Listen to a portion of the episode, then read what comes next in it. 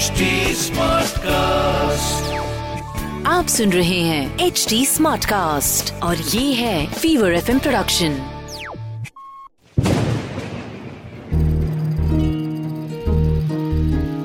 बूंदों से बातें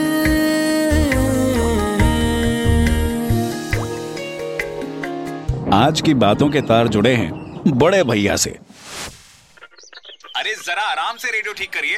तुम चुप रहो। जनेऊ पहनना आया नहीं ठीक से अभी तक। और चले बड़े भैया को ज्ञान देने। सुबह सुबह नीरज के बड़े भैया, यानी प्रजापति पांडे को रेडियो की बोली ना सुनाई पड़े तो इनका प्रेशर नहीं बनता। और आज तो रेडियो ही मोशनलेस हो चुका है। आ, पांडे सदन में ये रोज की झिकझिक नहीं है। आज दिन ही कुछ खास है। चालीस की उम्र बस अगले महीने ही टच करने वाले बड़े भैया को देखने आठवीं बार लड़की वाले जो आ रहे थे। जी हाँ आठवीं बार। पहले के सात बार में कभी भैया की अकड़ ने मामला खराब किया तो कभी कुंडली ने। एक बार तो लड़की ने ही मना कर दिया था। उम्मीद है कि इस बार बात बन जाएगी। और माँ के बाद कोई स्त्री इनके जीवन में एंट्री फाइनली ले ही लेगी। अगर सब सही रहा तो। पूरे घर में कहने को बस प्रजापति भैया और नीरज ही थे। सच मानिए तो जुगलबंदी कभी मधुर रही नहीं दोनों की, लेकिन तब भी काम चला रहे थे। दोपहर होने को आई और रेडियो के सुर छिड़ ही नहीं पाए। जैसे रेडियो को मालूम चल गया था कि आज उसकी सौतन के घर वाले उसका पत्ता काटने आने वाले हैं। बड़े भैया की गर्म पानी पी पी कर भी पेट की तिजोरी ना खुली। अब जब पेट अशांत हो जाए तो बातचीत करने में, चेहरे पर मुस्कान रखने में अजीब सी दिक्कत होती है।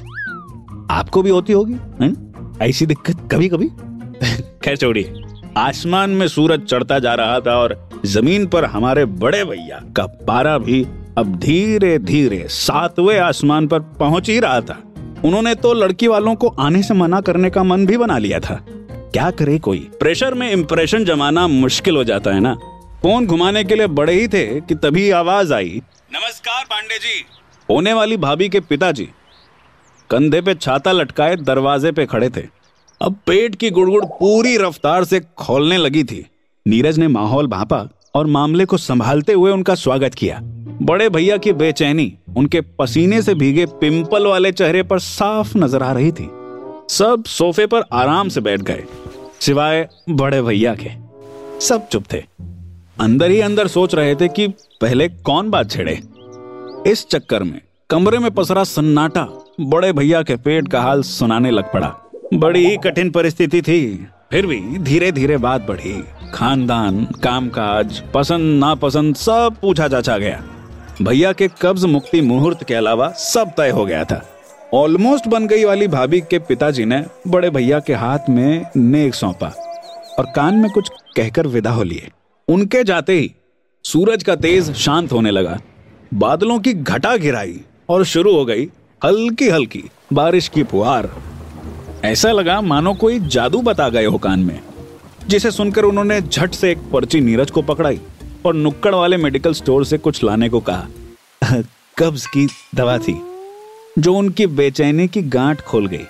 साथ में नए रिश्ते के बंधन जोड़ गई और दे गई मन को बारिश की बूंदों सी ठंडक। ये थी बूंदों से बातें conceptualise by Vijay written by Vartika mixed by Ankit video produce by Gurpreet और आवाज़ थी मेरे यानी रघु रफ्तार की। आपको ये कहानी कैसी लगी, हमें कमेंट करके बताइएगा। हमारे सोशल मीडिया हैंडल्स हैं एच टी और फीवर एफ़ ऑफिशियल हम फेसबुक इंस्टाग्राम ट्विटर यूट्यूब और क्लब हाउस पर भी मौजूद हैं।